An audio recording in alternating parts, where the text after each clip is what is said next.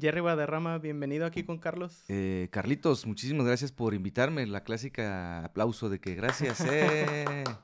No, gracias, bonito. Muchas gracias. Aquí ya estamos. ¿Por qué tienes tortugas aquí? Ah, justo ese era un tema que quería platicar contigo. Ok. Porque escuché que te gustaban mucho los pulpos, güey. Sí, sí, sí, es mi animal favorito. eh, mi animal catártico. ¿Por Sí. qué? Supongo. Eh, me gusta porque son muy versátiles, güey. Tienen. Hay un pulpo que se llama el pulpo mimo. No sé si lo has escuchado. No. Creo que. No sé si me equivoco, pero por lo menos tiene como 13 maneras diferentes de eh, camuflarse. O sea, se, se camuflaja como. o camuflajea, no sé cómo se diga. Eh, como una anguila. O sea, haz de cuenta que deja un brazo fuera del, de- del, del coral y el otro brazo acá y empieza a hacer así como si fuera una sola anguila para que vayan a como a quererlo comer y en eso atrapa a su presa. O, Ah, hay- o- se hace otro como mantarraya y parece literal una mantarraya para que no se le acerquen. O Pero no cambia su color, o sea, nada más Sí. como su forma. su forma y su color. Ah, O sea, cambia la- las dos cosas y para mí habla como de adaptabilidad y como de eh, inteligencia. Entonces me sorprendió tanto que a mí me gustaría ser ese animal. ¿Y es el que tienes todo? No, este es un pulpo cualquiera. No, de- la, la realidad no sé cómo son en particular, pero so- solamente hablé y dije, ah, un pulpo. Y eso me lo hicieron. Pero Pues- a partir de ahí nació Pues mi mira, para mí esos son las tortugas. Eh, y la Ah. cosa es que yo estuve yendo a un grupo de meditación por varios años, como cinco años. Ok. Y parte de, de como lo que hicimos ahí fue descubrir nuestro tótem. Ah, es Entonces, por ejemplo, la, la tortuga es mi tótem. Y lo descubrí por medio de meditaciones y Drogas. procesos así, drogas. Ajá. Ah, muy bien. Entonces, es- eh, lo que se supone que el tótem es nuestro animal guardián, por así decirlo, pero pues no, realmente no nos protege de nada. Más bien es, este, hacemos sincronía con estos animales y sus características pues son nosotros, de nosotros también. Ah, mira. Y se supone que ese animal es tu tótem durante todas tus vidas que vivas. Ok, este, pues bien, espero que sean más que las de los gatos. Eh, no sabía, eh, me imaginaba algo por ahí que, que- podría ser eso exactamente, pero no lo tenía como claro. descubrí fue en meditaciones, ¿no? Entonces ya que empecé a, a in- indagar sobre las cualidades de la tortuga, fue que me di cuenta de que, ah, huevo, sí. Sí, soy. Y ya la adopté. O sea, si sí es o no es, o estaba muy drogado cuando hice esas Vale, meditaciones. madre. Pues aquí está, mira. Y Aquí está y me representa y me siento feliz con ella. Sí. Qué buena onda. Y ¿Y lo tienes presumo. tortugas vivas? No, ¿No? no, siento que no. De hecho, tengo también mi acá. ¿Un dije de tortuga? Ajá, que me tiran carrilla mi, mi papá y mis hermanas me dicen el, el dios tortuga. en lugar de tener una cruz, dice. Ajá. En lugar de tener una persona muerta colgada en el cuello, tienes una tortuga. Sí, güey. Ok, qué bonito. este, muy bien. eh, síganse burlando del señor tortuga. Sí, güey. Qué chido. Oye, qué chido. ¿Y desde cuándo lo tienes? Del pulpo lo tengo muy poco, tengo como unos un año, un año y medio con el tatuaje. Sí, no, no era muy adepto a tatuarme, pero dije, nah, todos mis amigos tienen tatuajes, ahora ¿por qué, ¿por qué yo voy a ser único y diferente? Y yo he pensado poner un ponerme un tatuaje y la verdad es que no. Eh, Siento que me voy a arrepentir. Si me lo pongo en algún lado voy a decir, ah, qué pendejo ahí, no lo quería. Yo también pensaba eso, pero ya que me lo hice después me valió madre. O sea, neta, pasó a ser nada.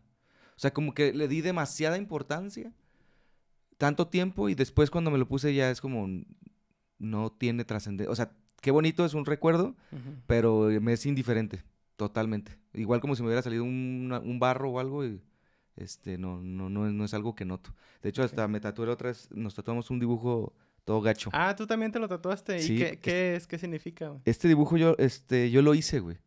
Estábamos jugando, no me acuerdo cómo se llama este juego. Es como teléfono descompuesto, pero con pin- Pictionary. como pintarroncitos. Haz de cuenta que tú me das una palabra, yo dibujo esa palabra, se lo paso al siguiente, el, el siguiente dice qué palabra es y luego el siguiente la vuelve a dibujar. Ah, Entonces se empiezan a hacer dibujos distorsionadísimos de, de- de- de cada quien la su inter- interpretación, ¿no? Ah, se- Entonces, se, llama, bueno, yo lo conozco como Gartic, Gartic Phone. Ah, este es uno morado, ¿no? Que está en internet. Sí. Ah, yo la- sí, pero yo lo jugué en una versión física y se llama diferente. Pero sí, es, es, es el mismo. Y eh, estábamos jugando con el profe, de hecho, justamente pro- profe Campos, que hace rato te estaba hablando de él, este, su esposa, mi esposa y todos. Y eh, me tocó dibujar un mago. Y yo dije, voy a dibujar un Harry Potter. Entonces esto es Harry Potter. eh, eh, Esto en realidad es, es- es su- si te fijas, tiene su rayito en la cabeza, güey. Ok. No se alcanza a ver, Y pero... es su gorrito. Ah, y, y no es una cola, es como una varita. Ajá, es una varita, exactamente. Entonces, cuando se los enseñé, el profe se, se cagó de risa. Y este. Y dijo, me lo voy a tatuar. Le dije, nada, no te lo tatúes. Me dijo, me lo voy a tatuar. Y le dije, si te lo tatúas tú, tú, me lo tatúo yo. Y así se hizo una cadenita y nos lo tatuamos los cinco. ¿Y qué dice abajo? Qué máfico, ¿Qué máfico? qué máfico. Sí, está... Cada quien lo tiene con letra diferente y todos lo hicimos con un tatuador diferente, pero ahí quedó. Qué chido. Digo, Sí. me imagino que no, o sea, no es algo como que complejo de hacer entonces algún, No, no, este, el dibujo no. Pero está bien cagado. fue, fue alguna anécdota y en otra etapa de mi vida jamás lo hubiera hecho. O sea, nomás porque ya me había rayado esto, si no, si no, sí, no, no. sí, yo creo que sí. Porque yo también hacerme un tatuaje nomás así por Anímate. De, peda o algo así, de que, ay, sí, nos lo hacemos. Yo digo que primero te hagas uno que te guste. O sea, el de la tortuga se me, se me haría muy chingón y aparte más porque lo tienes tan interiorizado. Y ya después de eso vas a ver que hasta los ojos te vas a querer tatuar. Ojalá que no. hasta las cejas al rato. Imagínate el bigote. El bigote como- tatuado. Güey, y tienes un... ¿Qué es? ¿Cómo le llamas a bigote estúpido? eh, ¿Qué es para ti? una... En primer lugar es una productora, es un negocio este, de, de producción de comedia. Muchas veces se confunde con un colectivo o con este, alguna asociación, pero no, pues es- literalmente es, un, es una, toda una casa productora que es un negocio de comedia. Pero en sí que, pues, ¿qué es? Porque también no me queda claro. ¿No sabes qué es una eh, No. productora? Una productora quiere decir que eh, busco eventos com- de comedia o busco hacer eventos de comedia y me encargo de todo lo que no tiene que ser exactamente el arte en sí. O sea, arriba del escenario, eh, si bien influyo e incluso yo participo, no es eh, lo que busco, sino al revés, todo alrededor. Todos los fierros, por ejemplo, este, en este caso, una productora lo que haría sería ponerte el micrófono, eh, checar los niveles de audio, eh, revisar que las luces funcionen, la edición, todo ese tipo de, de situaciones que están alrededor del arte que, que es la comedia. En caso, por ejemplo, buscar teatros, eh, eh, establecer relaciones con las boleteras, cobrar, pagar, eh, todo lo que tiene que ver como la parte aburrida o la parte que nadie quiere disfrutar de, de la Pues comedia. dices aburrida, pero la neta es que suena chido. güey. Es- para algunas personas sí, para otras personas no tanto. Eh, para mí me parece que está... eh, Me parece que no hay mucho, en mucha gente que lo haga aquí en Guadalajara.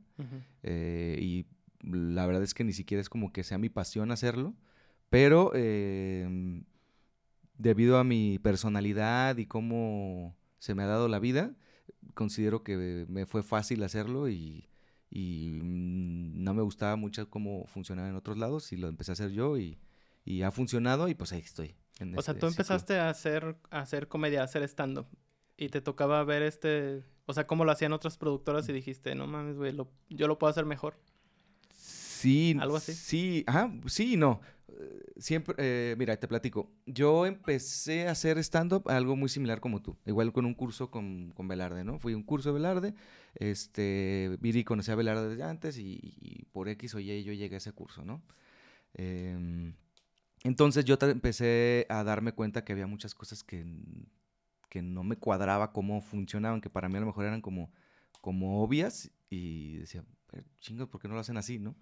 Entonces, eh, también mi manera como de, de, de sumarme a la comedia fue como, ah, pues yo puedo ser útil de este lado, ¿no? Entonces yo te puedo ayudar en esto y tal vez ahí voy a ir aprendiendo más y voy a ir conociendo más y me voy a ir a- empapando. Entonces yo trabajaba con Velarde y literalmente pues yo era eh, pues su chalán, por así decirlo, ¿no? Este, le dábamos por ahí, empezamos a hacer este, los open mic, yo trabajaba ahí con él, este, los shows, eh, qué más cosas, pues eventos que tenían y todo eso. Y Velarde pues me dio toda la confianza a un punto en el que pues prácticamente yo me encargaba de, de hacerlo todo, ¿no? Eh, y yo como en agradecimiento a Velarde le dije, ¿sabes qué? Vete a la chingada, yo lo voy a hacer por mi cuenta, ¿no? Ok, Esa fue mi manera de, de agradecerlo. Muy buena forma. Sí, muy buena. No, digo, él, él tiene su- él tiene sus formas, yo tengo las mías. Digo, nunca tuvimos un problema. Y siéndote bien franco, yo ni siquiera iba a producir ya. O sea, yo ya, eh, cuando empezó Bigote Estúpido, yo ya le había dicho a Velarde, ¿sabes qué? Es que yo ya no, no quiero producir. Y es la verdad, o sea, no, no es mi intención producir. De hecho, eh, ahorita está Damián Peña, que es el, el próximo productor de, Bigote Estúpido. Este es el que va a entrar todavía en este juego. Pero en aquel momento yo le dije a Velarde, güey, yo no quiero producir, entonces me voy a salir. No es como que te vas a la competencia, sino que bye, cada quien por su lado. Y este y fallece un amigo que se llama Diego Nájar. Sorry. Este, no te preocupes, güey, ya, ya pasó. Este, fallece ese amigo justo cuando estaba yo eh, produciendo el- el- la grabación del especial de Edgar Pineda. Una semana, ¿no? Un día antes, ¿no? Ahí me corregirá Pine, pero creo que fue un día antes o dos días antes de lo de, de lo de la, de la grabación. Y cuando se está acabando el show, mucha gente se acerca y empieza a decir, no, güey, este lugar está increíble para hacer un open mic, hay que hacer lo que... Y, y en esta vorágine de lo que pasó de que falleció Diego, él estaba en otro lugar que se llama la Casa Oscar Burgos, aquí en Guadalajara. Y pues empezó como a hablar mal de él y de que no estaba haciendo mal las bien las cosas. Y, y fue como un arranque de chinguen a su madre. Yo no voy a dejar que hablen mal de, de Diego y pues yo voy a hacerlo por mi cuenta y yo voy a tener como como que voy a resarcir o voy a proteger el nombre de lo que él está haciendo, como de ayudando a los demás comediantes a, a tener un escenario y a tener todo esto. Y como entre la envidia de que nadie tomara el lugar y como entre el coraje de que, de que se fuera a ensuciar su nombre, fue en un arranque dije, "Ah, no, yo voy a hacer aquí un open mic. Y a partir de ahí empezó el open mic, empecé que empezó a funcionar y después empezaron a buscar producir shows y de ahí, O sea, empezaste, y lo empezaste a hacer ahí en primer piso. ahí en primer piso. ujú. Ok. ¿Y qué, qué, qué otros shows has producido? Eh, he producido shows para... eh, mm, mm, ay, se me fue el nombre. Bueno, a mí me dicen Moñe, ah, pero se me fue el nombre de quien quería decir. Ah, Ángel Mora. Este, hace poquito vino Ángel Mora, Chaires.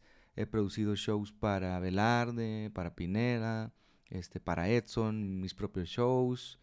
Este, por ahí, ¿qué más me ha tocado producir que me acuerde?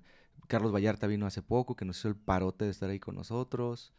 Este, y prácticamente un círculo eh, corto de comediantes de, de Guadalajara. Ok. Oye, ahorita que dijiste competencia, o sea, son como, hay como ciertos bandos de stand-up en Guadalajara o qué? Mm, solamente existe Bigote Estúpido y lo demás este, no existe. lo demás son... No, no es cierto. Sí. No, o sea, hablando ya bien en serio, mm, no creo que sean bandos. Yo creo que cada quien busca el escenario y está buscando hacer las cosas por, eh, pues para también ellos poder salir, ¿no? Y a mí eso me parece excelente. O sea, yo sí estoy muy de acuerdo en que existan diferentes casas productoras o diferentes grupos. No sé si ellos se consideren casas productoras así como yo. O sea, por ejemplo, yo digo que Bigote Subido soy yo, mi esposa, Dolphy y, eh, y Peña, eh, Damián Peña. Nosotros somos Bigotes Estúpidos. Todos los demás son amigos que están ayudando a participar o que quieren sumarse al proyecto. Pero, por ejemplo, porque a mí no me gusta navegar con esta bandera de, ah, todos somos amiguitos y no, no, yo soy un capataz y, eh, y me gusta que las cosas se hagan como yo quiero y, y si no, pues no las hago. Eh, ya estuve mucho tiempo trabajando en empresas como para volver a caer en lo mismo, ¿no? Pero volviendo al punto es, se me hace bien que, que, que todos eh, busquen su casa productora o busquen su grupo para hacer eh, escenarios, hacer shows, porque creo que es la única manera de que en Guadalajara pueda eh, haber más demanda de comedia.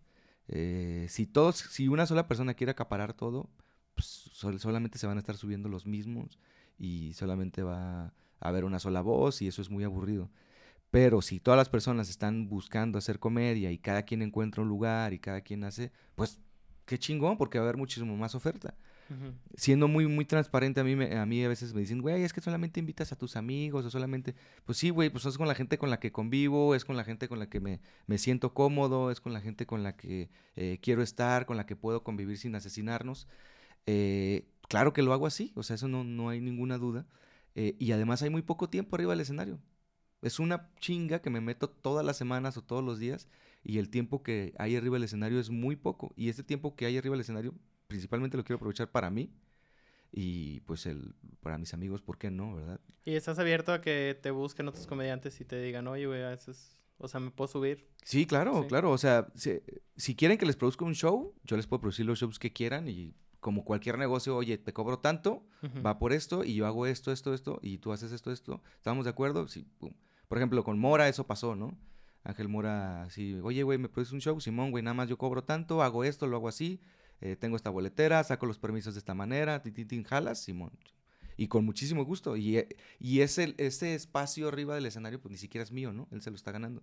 Yo nada más considero que tengo la facilidad de ayudarte a que todo te salga bien. O sea, que tú nada más te tengas que preocupar por subirte al escenario y se chingó. Que esa Ok. para mí es la labor del, del productor. ¿Y cuánto tiempo tienes haciendo eso? Tengo haciendo eso como, contándolo de Velarde, como tres años. Tres años. Sí. Ah, contando que es su, su especial de no, contando, Navideño. contando su, siendo su chalán, o sea, desde que empecé como... Ah, desde que empezaste su curso de stand-up. Desde que empecé el curso de stand-up y todo eso. Que lo hice muy a la par. Prácticamente todo fue a la par. Este. Por eso lo considero así. Ok.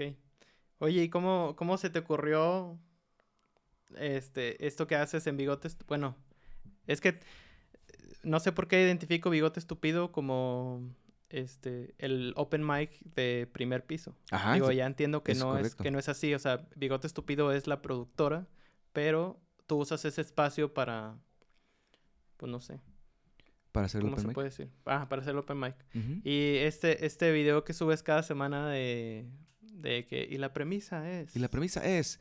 Fíjate que, que- que es muy curioso porque esa idea en realidad no fue una iniciativa mía. Eh, eh, la- la- de hecho, la otra vez este Edson subió un, un- una historia a Instagram. De nosotros tenemos un podcast que se llamaba Adultos Irresponsables Sí. justamente con este amigo que te digo en paz descanse. Eh, y él subió una historia donde hicimos esa misma dinámica en un, en- así en la mesa jugando nosotros tres y Velarde. Hace como dos años. Este, y yo no me acordaba de eso, pero pasó la vida y un comediante que se llama Memo Vega me mandó un, un reel de algo muy similar, pero en inglés. De, no me acuerdo, es, no sé inglés, ah, pero es como, ¿cuál es la línea? Who is the line? Al- algo, algo así se llama el programa. Y dije, ah, no, está cagado, deberíamos hacerlo. Y lo hice. Y empezó a funcionar, le empezó a gustar a la gente. Y de ahí nació. O sea, realmente no fue como que descubriera el hilo negro o que yo dijera, es que eh, so- se me ocurrió a mí. No, según yo, eso es un ejercicio de impro que tiene toda la vida. Ok. O sea, lo que te puedo decir es que se me, que se me pudo ocurrir o que eh, es la edición, o sea, cómo lo editamos, cómo son los cortes, cómo son, este, cuál es el formato. O sea, ese toque sí te puedo decir. O sea, simplemente cuáles son las tonalidades que utilizo, eh, la línea que manejo, porque te fijas, no es cualquier línea, no, no. Si, te, si le pones atención, no, no es de cualquier tema, ¿sabes? Tiene sus, tiene sus, sus variantes, este, el ritmo, el... ¿Qué más puedo decirte que es mío? ¿Y Pues cómo, lo, ¿Y cómo lo organizas? Porque el día que fui, pues no me quedé. Ah, qué Me bueno, tuve que ir. qué bueno, por eso no vas a saberlo. Porque vi que, que dijiste, a ver, como que vengan comediantes. O sea, platicas con ellos. Siempre eh, es diferente cada vez o ha sido diferente cada vez. Eh, al principio yo pensaba las premisas solo. Yo pensaba las premisas, las decía y la gente se iba subiendo y, y iba rematando, ¿no? Y, y jalaba bien.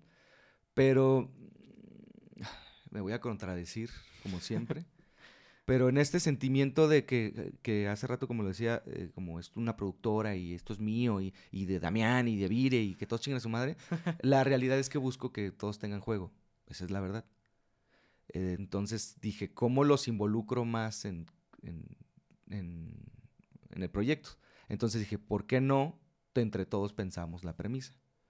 Y de esa manera, pues les robo sus ideas y me hago, hago famoso con ellas Ajá. y me aprovecho de todo su intelecto. Este, y pues también ellos se sienten parte de esto, ¿no? Entonces, lo que hago es que cada vez que se vamos a subir al escenario, yo me acerco con todos y les digo, vénganse, cinco minutos antes de que empiece todos, nos sentamos, bueno, nos juntamos y les pregunto, ¿qué onda? ¿Qué se les ocurre? ¿De qué podemos hablar? ¿De qué temas, justamente? Y ya alguien tira un tema y ya a lo mejor digo, así sí me puede gustar o no me puede gustar. O, o- y alguien lo complementa y se vuelve como un tallereo chiquito de una premisa y entre todos decidimos, Simón, esta, esta, esta no, y se queda.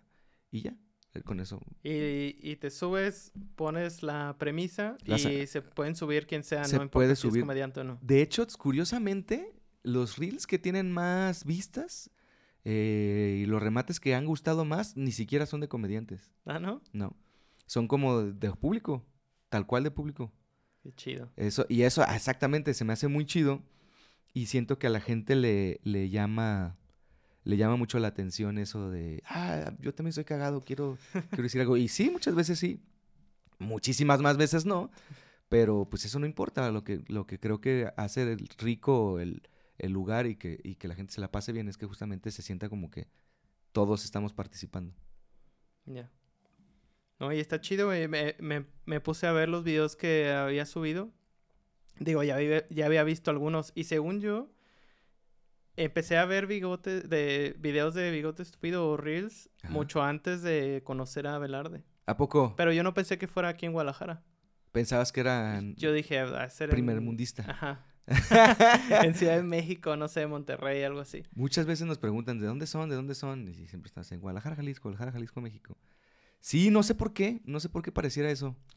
Sí, estaba platicando justo cuando vino Velarde eh, de del, pues, la escena de, de Guadalajara de comedia en general, que se tiene la impresión de que pues no, como que no está chida. Y no solamente comedia, o sea, hablamos de que era pues en general en, en podcast o en a lo mejor otro tipo de artistas, bandas, cosas así. Ajá. O sea, no sé por qué se tiene la impresión de eso. Sí, o sea, ¿por qué no se va y se busca más, más foco en nosotros? Ay, güey. Yo sí pienso que es mucha culpa también de nosotros. Sí. O sea, eh, sí es cierto, eh, sí es cierto que está centralizado, en mi opinión, Velarde, pero tú sabes que te quiero. Eh, y, y creo que tienen, eh, dio muchos puntos de vista este, bastante buenos. De hecho, sí aprovechamos para que vean ese podcast, si es que están viendo este. Eh, es cierto que está centralizado todo en Ciudad de México, y- pero también siento que nos faltan ganas de hacer las cosas. No, no, no quiero decir ganas, no, no, esa no es la palabra. Creo que nos falta ¿Cómo creérnosla? Sí, pero esa frase, me caga la madre. Porque a mí me dicen mucho, créetela, créetela. Es que sí me la creo, pero sé que todavía no llego. O sea, sí sé lo que traigo, pero sé, que todavía me faltan este X o Y cosa. Sí, esa palabra suena muy cliché. Ese, es- ese créetela es como el échale ganas. Échale ganas. ajá. O sea, la- no me estás dando nada, nada. Exactamente.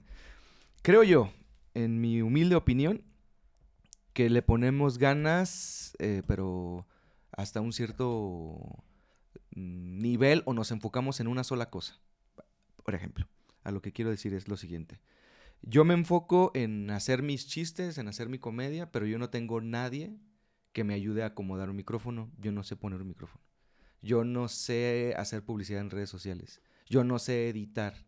Entonces, sí, güey, pues eres muy buen comediante o tienes muy buen, este, muy buenas cosas que decir, pero si no tienes un equipo o si no tienes este, Buena producción. buena producción o si no te subes a redes o si no subes todos los días algo a redes, pues nadie lo va a ver.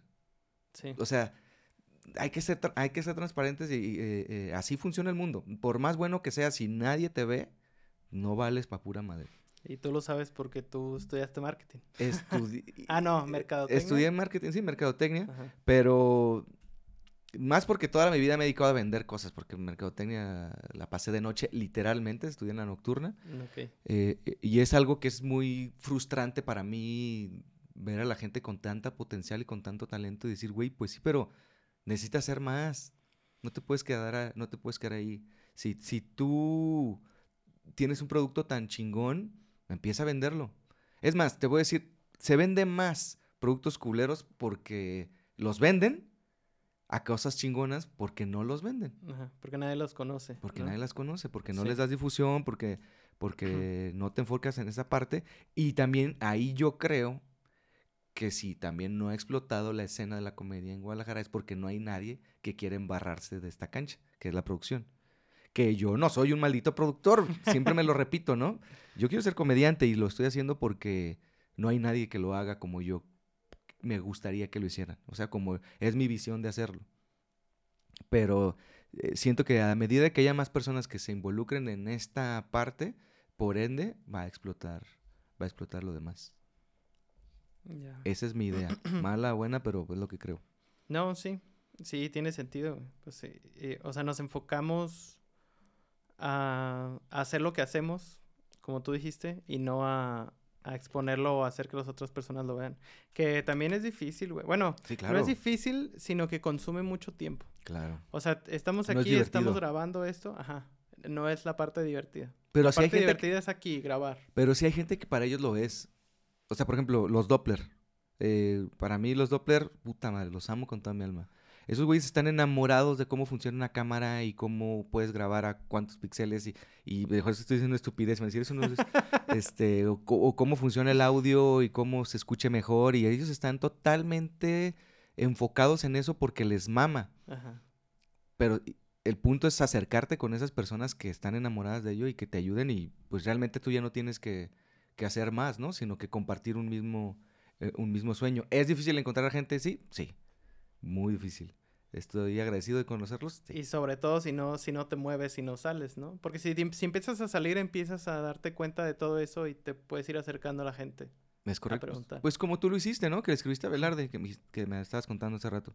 Le escribí y me dijo que sí, y mira, pues prácticamente ya tienes un pie más adentro, estás también con lo de la comedia eh, tomando el curso, ya estás más adentro. sí, fíjate que, o sea, no era mi plan. Le platiqué a Velarde que en algún punto, eh, tengo un amigo que vive en Estados Unidos, pero es de familia mexicana, que viene para acá y le gusta mucho la cultura mexicana, ¿no? O sea, él, pues, pues sí, es, un, es mexicano, ¿no? Mitad de mitad. ¿Nació en, Estados Unidos? Nació en Estados Unidos, ah, pero su, su, mamá es mexicana, su papá creo que es de allá. Ok y es muy buena onda y tiene una idea de sacar un, un podcast que es, se, se, llama El Relatorio, que es eh, como que renta un lugar o un bar o algo así, invita a gente a que vaya, pone un micrófono y dice, güey, cuenta, cuenta, cuenta una historia, lo que sea, como tú quieras contarla. Este, no es competencia, nadie se va a ganar nada, nada más, pues ven y cuenta algo. Entonces la gente va, cuenta una historia triste, feliz, este, chistes, lo que sea y, y pues eso es su programa. Ok. Está chida la idea. Y como lo invité aquí, me dijo, ah, güey, pues ve, te invito a que vayas a conocer cómo es mi programa también. Fui y según yo armé una rutina de, de comedia que, pues obviamente ahora conociendo todas estas reglas y estas estructuras, pues realmente no era una, era una, fue una anécdota que yo la hice ver chistosa. Ok, ok. Eso está chido. Este, y le platiqué a hablar de eso y me dijo, ¿por qué no vas al curso? Ve al mm. curso y ve si te gusta y ya que te subas y vas a ver. La verdad es que no siento que sea algo que me... Que, me, que te apasione. ajá, no. Ya. Para nada. Pero, pero me gusta. O sea, me gusta estar ahí, me gustan los chistes. Este, me gusta que me acercó, por ejemplo, a, a platicar contigo, a conocerte. O sea, eso es lo que me gusta de, de darme la oportunidad de decir, ah, pues sí, güey, sí voy. Pues chingue su madre, ¿qué pierdo, no? Creo que eso para mí es lo mejor que me ha dejado la comedia. Yo, yo eh, sigo trabajando para ser un buen comediante, sigo trabajando para aprender más cómo serlo, sigo explorando em, lo que quiero decir y lo que quiero hacer. Y creo que el, camino de querer convertirme en un buen comediante me ha, dejado, me ha dejado cosas más chingonas de lo que yo esperaba, como acabas de decir tú, de conocer gente, ¿no? O sea, por ejemplo, que nos acabamos de conocer, pues esto nada más me lo pudo haber dado la comedia este, conocer gente como Velarde, como el profe, como Edson, como este, los Doppler, como Damián, todo eso me lo, dio la comedia y es porque estoy en ese giro. Y creo que la comedia se convirtió como en un como en un pretexto de, de, crecimiento. Por ejemplo, yo me di cuenta que mis chistes, yo creo que el 70% de los chistes que escribo son de tragedias que me han pasado. Cosas culeras. Que la gente de repente, no sé si me ha escuchado en mi rutina, pero la gente de repente como que, ay, güey, ¿de qué está hablando, güey? ¿Por qué me está, por qué me está diciendo eso? Y obviamente se ríen, ¿no? Si no, no, no lo diría. Pero hubo un punto en el que yo seguí escribiendo, escribiendo y dije, güey, pero es que solamente estoy hablando de tragedias, güey. Y, a la gente no todo el tiempo le gusta eso, ¿no? La gente también quiere eh, escuchar estupideces que no tengan que tener sufrimiento. Y, gracias a, querer ser un mejor comediante y a querer escribir sobre otras cosas, dije, no, güey, pues esto en lugar de subirlo aquí, tengo que ir a terapia. Es la verdad. Sí. Lo que realmente estaba buscando yo era terapia, ¿no? Y empecé a ir a, a terapia y empecé a crecer eh, para mí mismo muchísimo. O sea, soy una persona muy diferente a cuando empecé a ir a terapia a como soy ahorita. Y si no hubiera sido por el hambre de querer ser chistoso o por ser comediante, no lo hubiera hecho, güey. Entonces, no te hubieras dado cuenta de eso. No me hubiera ah, dado cuenta. Jamás me hubiera dado cuenta. Entonces estoy muy agradecido con la comedia porque a lo mejor ahorita no me ha dejado dinero, pero, pero sí me ha, dejado este crecimiento personal de, de, darme cuenta de que eh, puedo hacer cosas padres, de darme cuenta de que puedo conocer gente eh, chingona y, creo que, de ahí ya voy ganando. Vamos a ver qué pasa en el futuro, pero de ahí ya voy, ya vamos ganando. Ok, qué chido, güey. ¿Y qué hacías antes? Eh, yo antes de esto hacía, bueno, soy, era, soy también vendedor todavía, porque eso nunca se me va a quitar, pero trabajaba en una empresa de recursos humanos, de reclutamiento y selección de personal, lo que le llamaban el famoso outsourcing, Ah, esas agencias. Esas agencias. Ah, pues yo era el güey que eh, los vendía. Perdónenme, gente. Tenía que comer. tenía que comer. Todavía lo hago, pero ya no hago outsourcing, ya solamente hago reclutamiento. Tengo un negocio que se dedica a eso. Este, gracias a Dios ese funciona pues casi por sí solo, entonces no me preocupo mucho, porque obviamente no puedo vivir totalmente de la comedia. ¿Y te eh, especializaste en algún tipo de, de vacante o es en eh, general? En general, en algún tiempo me especializaba en vacantes de, electron eh, de programación. Trabajaba como para Tata y empresas así como de... Oh, qué chido. Ajá. Pero ahorita ya la, la, verdad es que prácticamente cualquier tipo de vacante, no, no, no funcionan muy, muy diferente. Pero lo que me dediqué más que a eso, o sea, e, eso era lo que vendía, pero lo que me he dedicado toda la vida es a vender cosas, como, como atención a clientes, como eh, promover cosas. Y yo creo que de ahí también por eso tengo como esta idea de que todo funcione así. Sí. Eso ya no me lo voy a poder quitar nunca. Me imagino que con, con esto que estás haciendo de producción ya no lo dedicas tanto tiempo a eso. No, casi no. Yo creo que le dedico un 20%.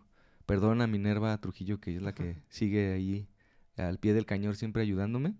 Este, pero sí, yo le dedico muy poco tiempo.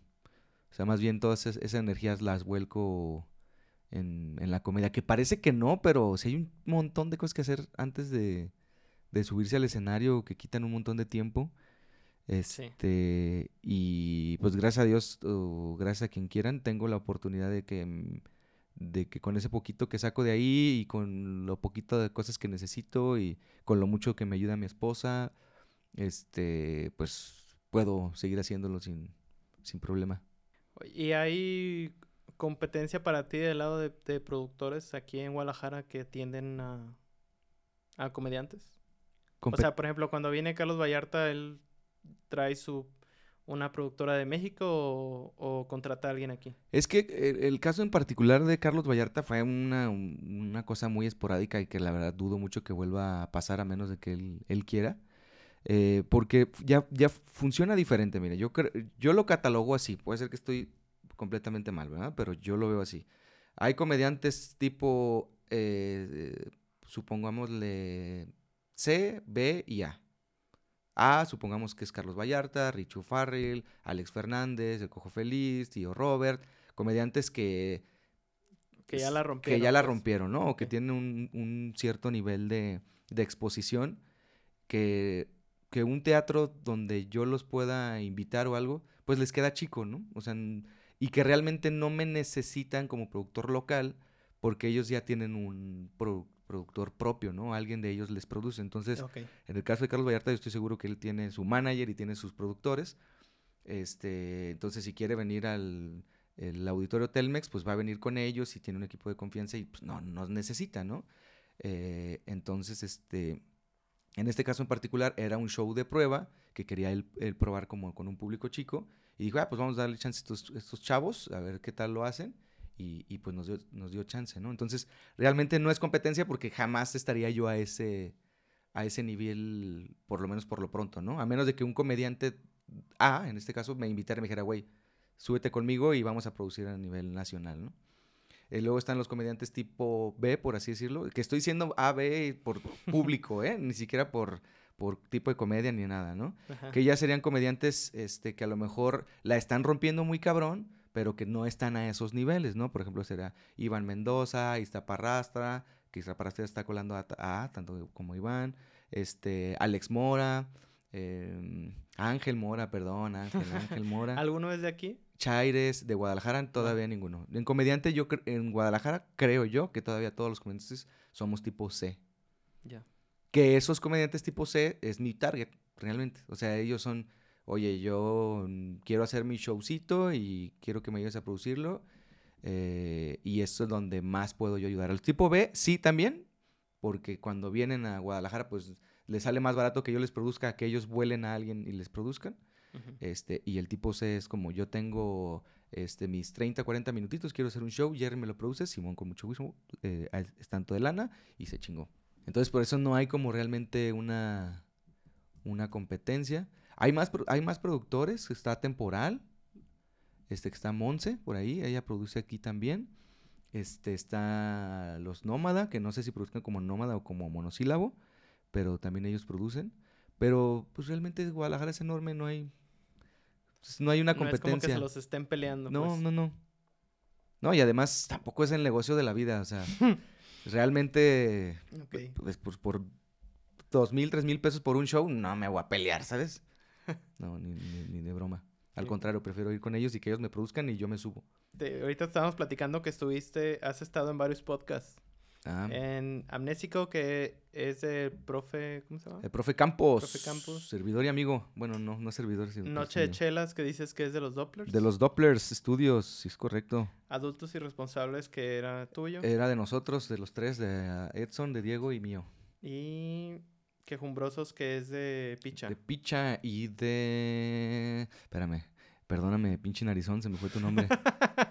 ah, Picha, Arra, ah, Parra y de Parra, Ok. que son los dos conductores. Que de hecho, justamente ahorita están teniendo su, su podcast número 100, creo que ya llegaron al, al ¿Al 100. 100? Ajá, ah, qué sí, sí, chingón. He estado por ahí. Y justo eso iba... Bueno, para allá va mi pregunta. ¿Qué crees? Porque el de Amnésico del profe ya tiene casi un año que ya no sube nuevos episodios. A la madre. Este, Noche de Chelas, pues también. Ya tienen rato que no. De hecho, su O último sea, ¿Estás episodio... insinuando fue que fue mi culpa? No, no, no, no. No, pero si ya después de aquí ya no subo episodios, pues ya.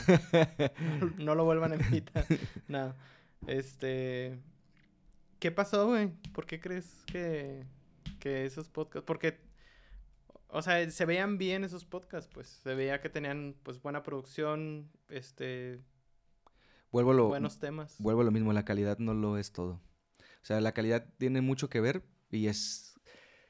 De hecho, justamente lo hablaba con uno de los Dopplers, con René, güey. Le decía, güey, ¿tú crees que ahorita es, es como las matemáticas, el audio y el video?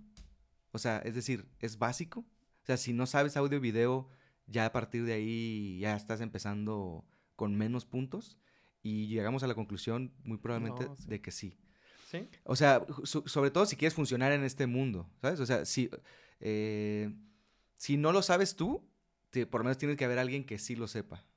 Entonces, ¿me explico? O sea, eh, en este caso el editor o, o un ingeniero de audio o algo. Pero dices tú como si quisiera ser, por ejemplo, un TikToker yo.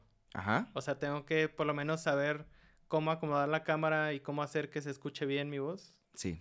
Mínimo la voz, que es lo más importante de cualquier contenido audiovisual. La voz, que se escuche chingona la voz. Si se ve culero, no pasa nada. Pero un, un reel que, que- que se pueda ver así eh, horrible, la locación, hasta mal iluminado, oscuro, pixelado, si no se escucha bien, no vale para pura madre. Entonces, este, gracias, gracias a las tecnologías cada vez es más fácil que se escuche bien sin ninguna intervención de, de algún ingeniero o alguna ecualización.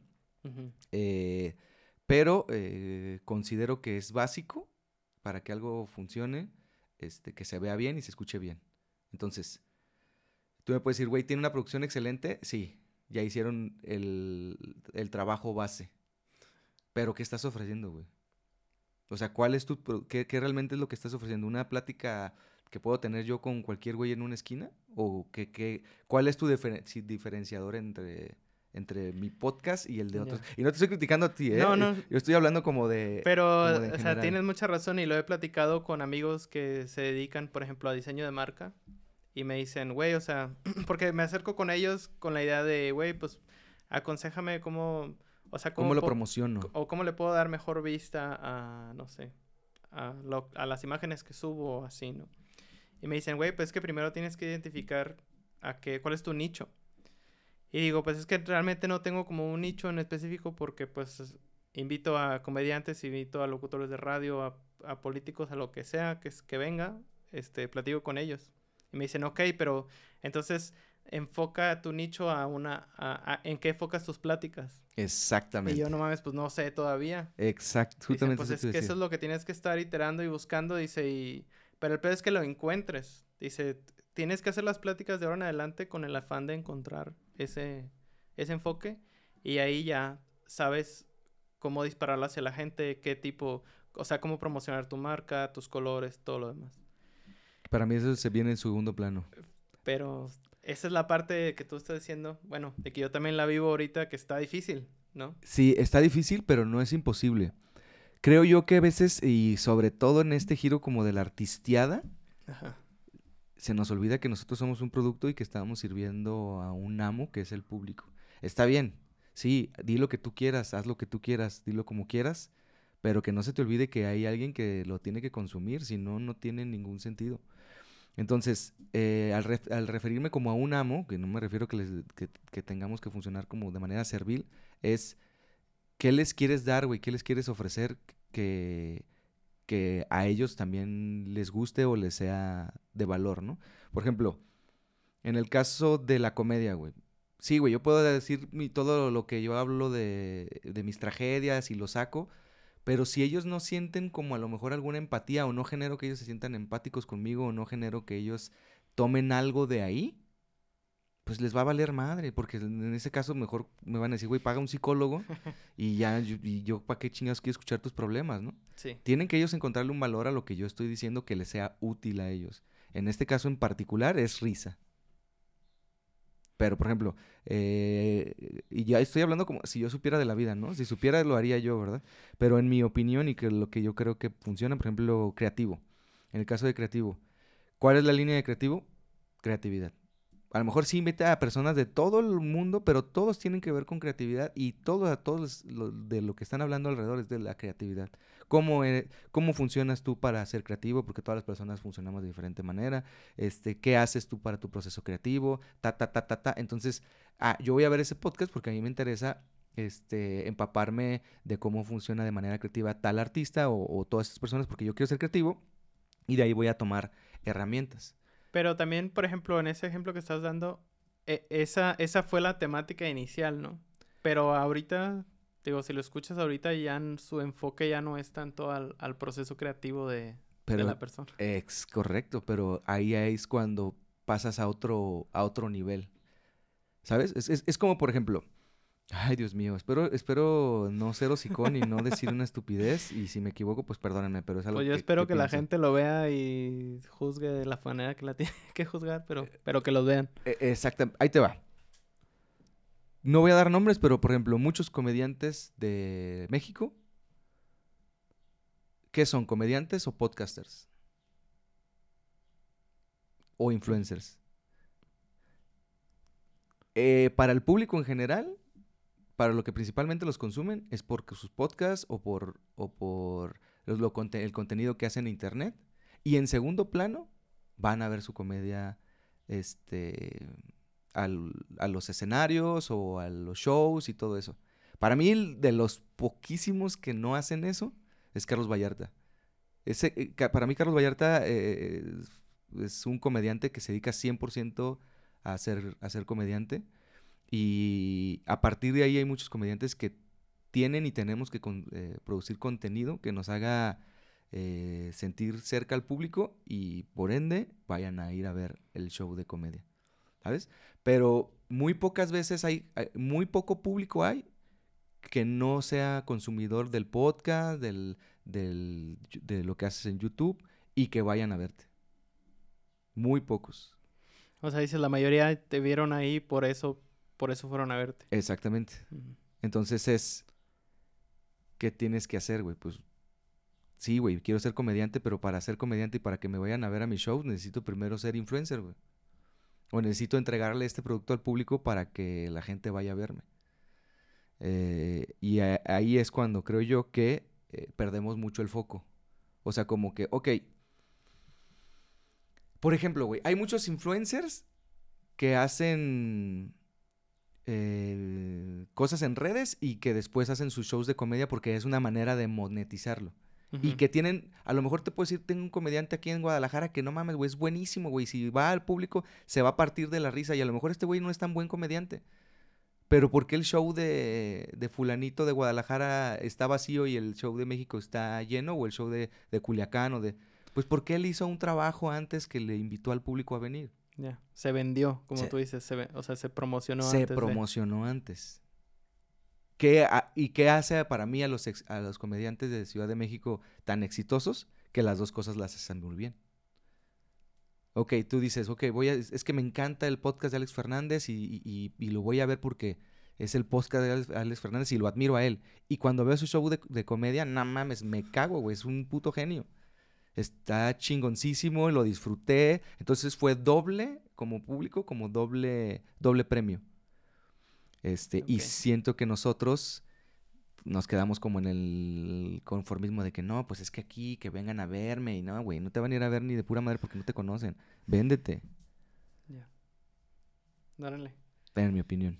Muy sesgado No, y, mejor. y- y yo siento que sí tienes mucha razón, pues. Digo, al final, yo también tengo eso en mente, o sea, cómo tengo que hacer algo más aparte del podcast. Si Sí. Quiero que la gente también venga y escuche. Ajá, y- o, o- o- o darle un, un, un- como te decían, un sentido en particular y explotarlo, explotarlo al, al- al máximo, güey. A veces nos da miedo o es difícil que no pegue a la primera. Pero es que nada pega a la primera. En primera porque no sabes cómo. Sí, sí, es, es, es cuestión de estar intentando muchas, muchas cosas. Y va a pasar, güey. Lo tengas en mente o no lo tengas en mente, mientras lo sigas haciendo va a pasar porque es por pura pinche inercia, güey. O sea, no puedes estar haciendo algo tanto tiempo sin que tengas un resultado. O sea, de alguna u otra manera, algunas personas tardamos más en aprender, algunas menos, pero no puede... Yo estoy convencido de que no hay manera de fallar, güey. Mientras haya constancia, no hay manera de fallar. El trabajo no, no traiciona, güey. Chingón. Te iba a decir que si querías cerrar con algo, pero Ah, mira, es- creo que es- eso está, eso está chingón. con eso podemos quedarnos. Bien, Jerry. Va. Jerry, tus redes sociales, ¿dónde te puede encontrar la gente? Eh, ahí me pueden encontrar como Jerry Valderrama, Jerry con J y Valderrama con B de bizcocho en Instagram y Facebook. Y este y sigan por favor las redes de Bigote Estúpido, que es la productora. eh, Bigote Estúpido en todas las redes sociales también. Eh, gracias, muchísimas gracias por el espacio. Espero que sirva de algo y este, perdón por sonar todo en soberbio, como si todo lo supiera. En realidad no sé nada, pero pues es lo que yo pienso. Sí. Como tú, nos da cosas ser así, pero a veces, eh, como en la comedia, como cuando tallereamos o estamos tallereando en las rutinas que dice Velarde, no, o sea, si vas a soltar un chiste y lo vas a soltar así, o sea, dilo como que sí, así es, Como seguro. porque si no, la gente no te lo va a comprar. Y ah, probablemente esto así es también. Gracias, ojalá que sí. Ojalá que sí. Y Muchas gracias. Jerry. Muchas gracias a ti. Gracias. Y gracias a todos por escuchar. Esperemos que les guste, compartan, denle like y nos vemos el próximo episodio. Nos vemos en el futuro. Gracias. Bye. Ya. Listo.